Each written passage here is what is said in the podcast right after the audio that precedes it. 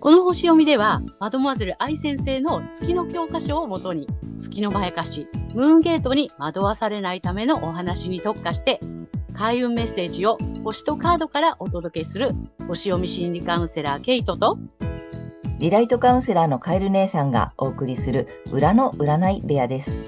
月星座の注意ポイントもお伝えしていますので、太陽星座と合わせてご覧ください。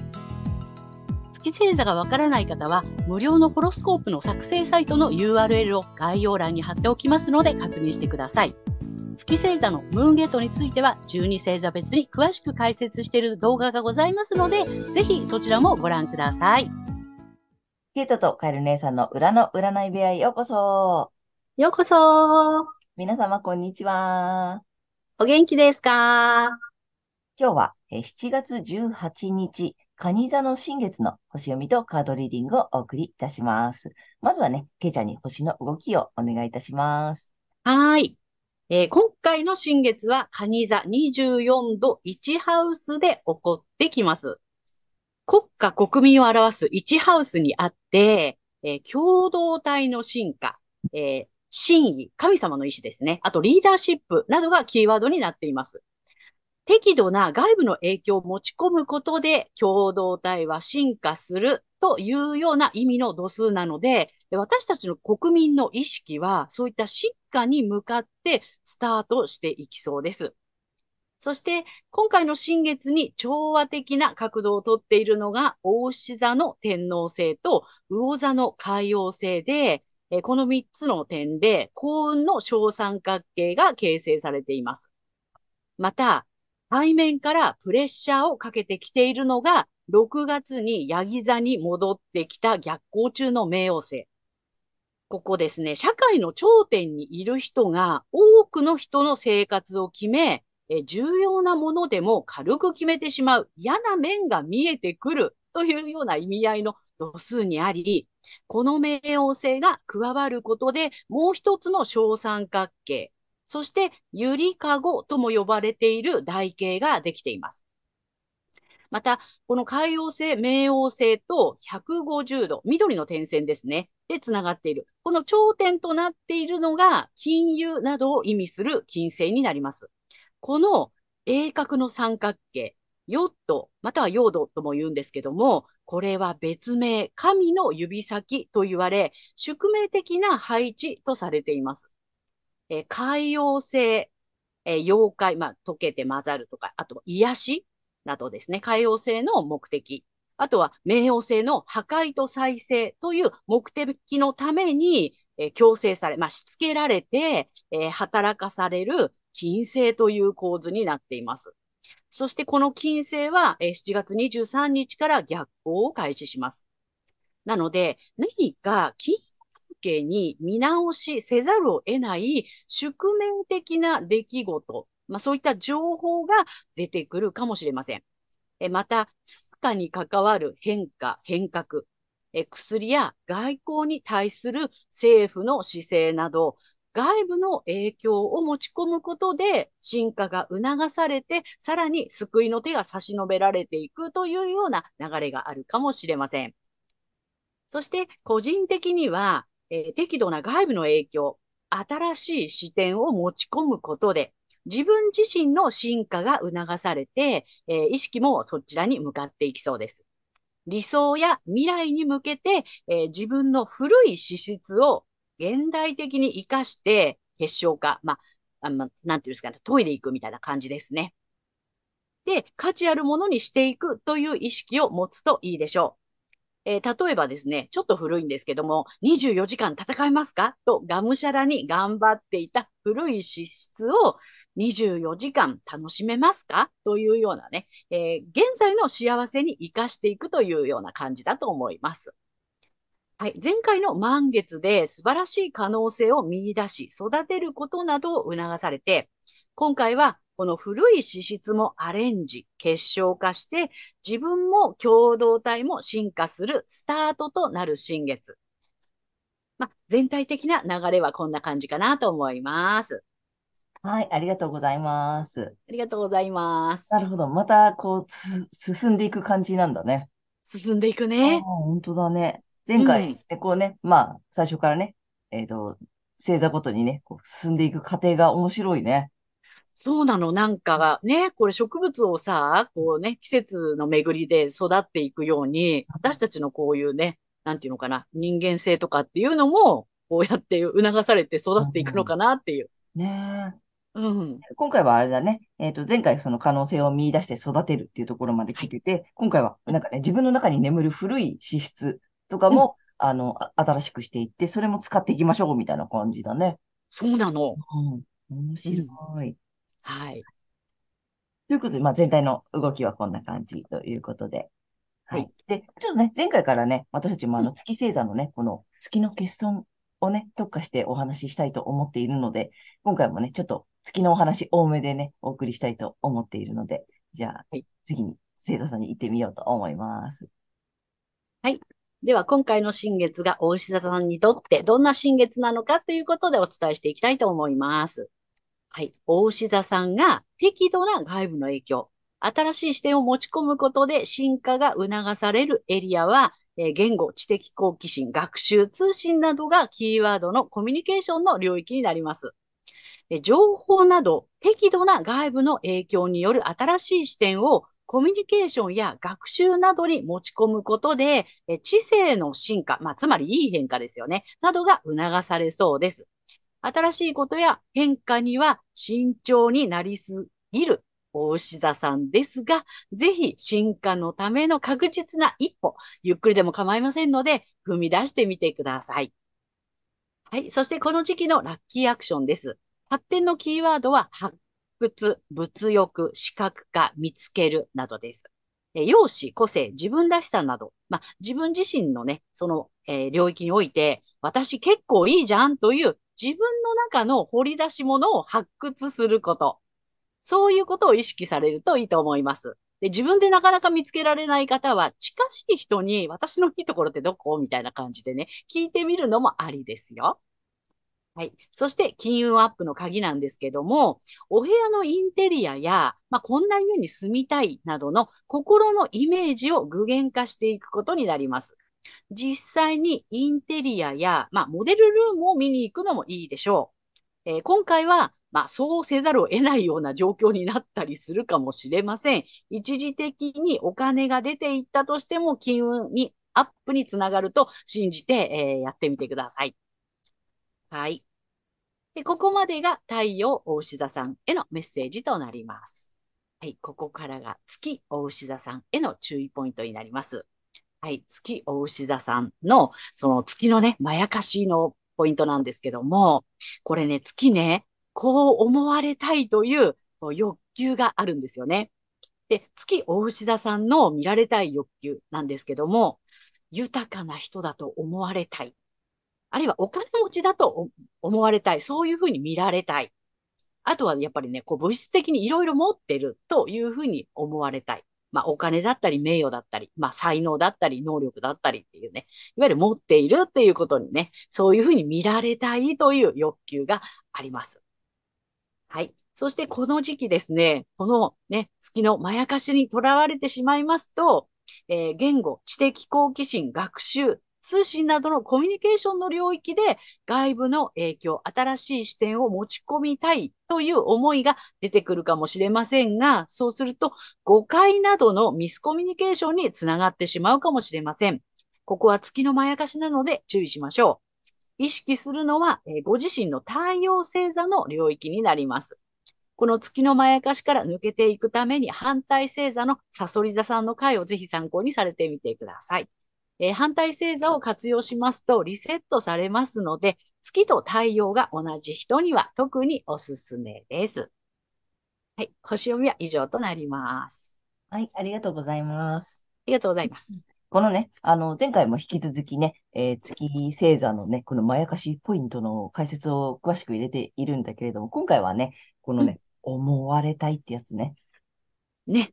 ね、説明をしていきたいと思うんだけど、あの、思われたいし、こう、見られたいし、なんて言ったらいいの？そう、見せたいし、そんな人だと思われたいってやつなんだよね。そうです、そうです。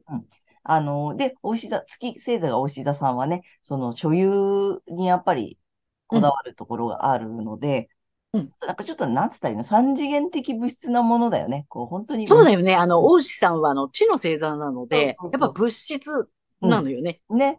なんかこうう、やっぱり、も、目に見えるものとかさ、持てるものとかさ、うんだから、まあでも、あとさ、まあ見えなくても、例えばさ、土地を持っているとかね、家を持っているかとかね、あとなんか家庭を持っているかとかね、なんかそんなものにすごく、で、持っている人だと思われたいっていうね、ここが面白いとこなんだよね。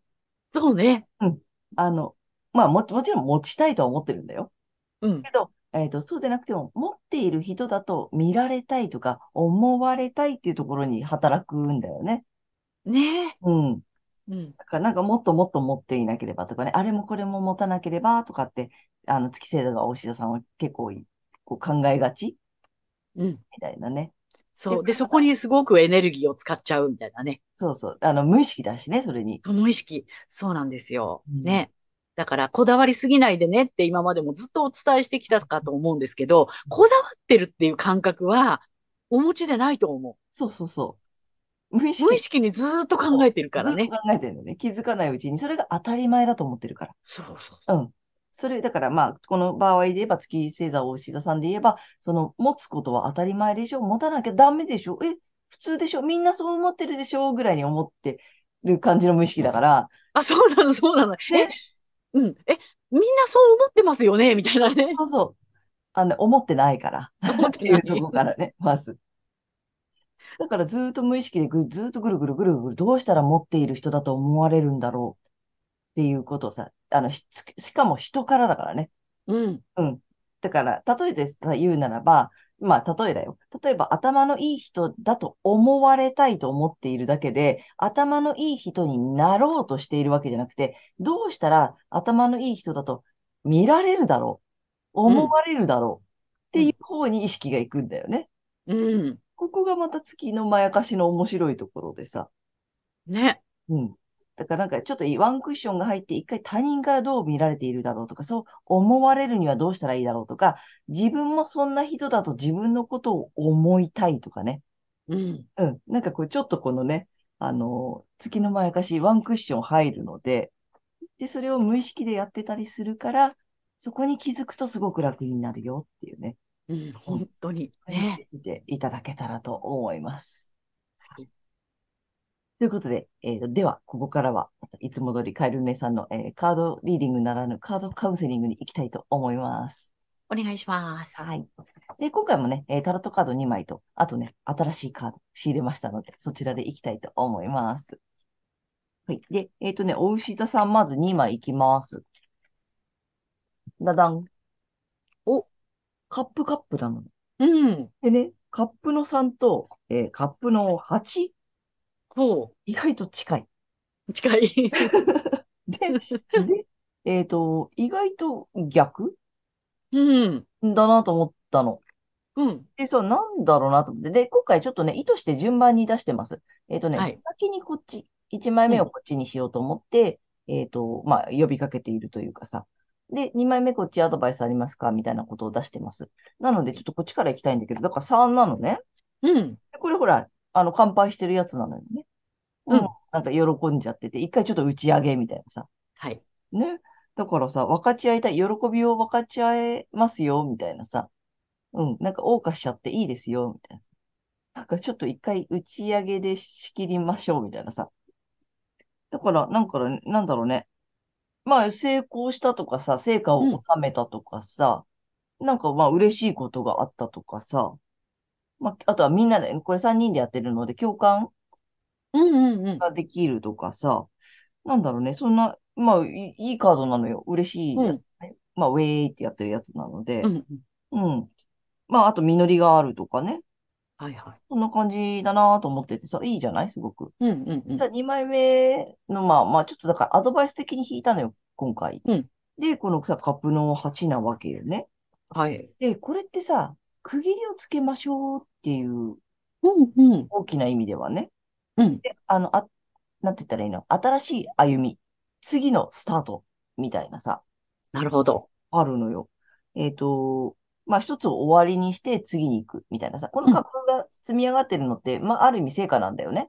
うんうん。うん。で、それを背に、背を向けて、えっと、次の旅に行くみたいな意味があるので、なんつったらいいのかな？転換？変換？うん。とか、そんな感じ、あと、区切りとか、なんかに気づいたのかもしれない。だから、なんかこれで上一回さ、一回打ち上げ、お開き、うん。次行こうみたいな。なるほどね。うん。なんかそんな感じなのかなって思うんだよね。うんうん。うん。で、まあ次の、また新しい挑戦始めてもいいし、あ、まあまあうん全然悪い意味ではない。うん。うんうんう。うんん。あと、まあちょっとね、あの、潔く諦めるっていう意味もあったりするんだよね。うんうん。うん。あとさ、気づいてないかったりっていう意味もある。この、なるほど。栄光に気づかないまま、なんかとぼとぼしちゃってるじゃない？うん。おとぼ出発しちゃってるから、じゃなういよ。ちんゃんと成果もあったし、あの、大丈夫なので、うん、次の旅に出てもいいよ、みたいな。うん。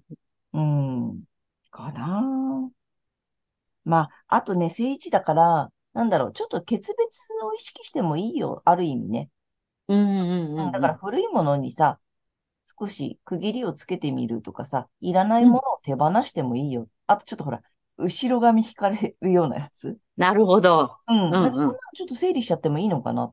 うん。うん、っていう感じがする。でもどっちにしてもいいスタートそうだね。なので、あの、まあ、打ち上げ楽しんでもいいし、あの、打ち上げ楽しみながら新しいスタートを切っちゃって、ちょっとね、あ、もうこれうん中途半端だけど、いいかなっていう、もう次行っちゃってもいいかなっていう、うん、うんそんな感じがするから、めちゃめちゃいいかなと思います。うん。はい。でね、この3枚目がですよ、新しいやつ仕入れまして。ちょっと、あの、カエル姉さんのマイブーム、このカタカムナカードうんを手に入れたので、ね、これ、あの、カタカムナね、とても面白いので、あの、見てるだけでもこれなんかいいらしいので、ね。うん。ちょっとね、大志田さんに1枚お願いします。あ、もう来たよ。ちょっと早いよ。おお、早い。はい。えー第15種。ほはい。ちょっとここに、あの、こっちか。こっちにね、大きく出しておくのでね。あ、こど、ど、どっち？こっち？こっちか。ここに大きく出しておくので、あの、読める方はぜひね、これ、あの、内側から読んでくださいね。うん。で、見てるだけでも全然効果があるそうなので。うんで、今日はね、この意味、意味をお伝えしたいと思います。えー15種、タイトルだけ読んどくね。おほやまつみ。ほい。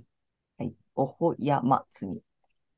15種いきます。えー、個々、現象、自由っていう意味があるんだって。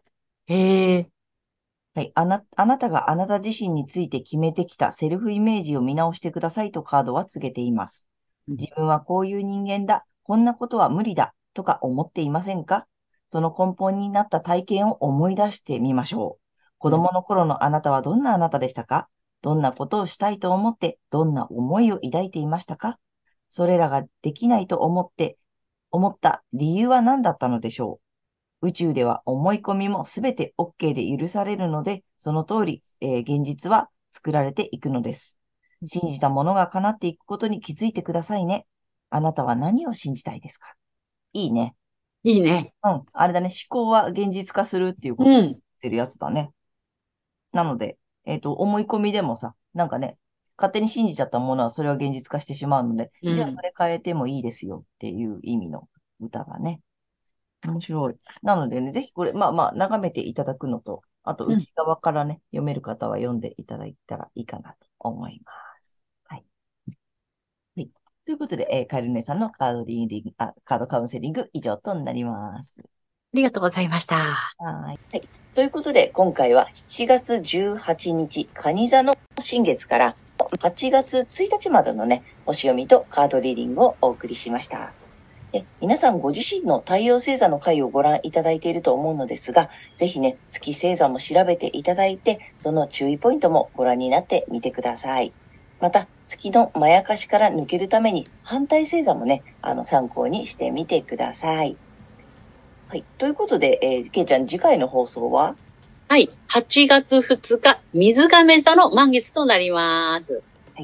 えーいつもね、チャンネル登録やグッドボタンなど励みになりますので、ありがとうございます。えーこれからもよろしくお願いいたします。お願いします。はい。私たち二人の個人鑑定の詳細やブログ、公式 LINE などの URL は概要欄に載せてありますので、そちらの方もぜひよろしくお願いします。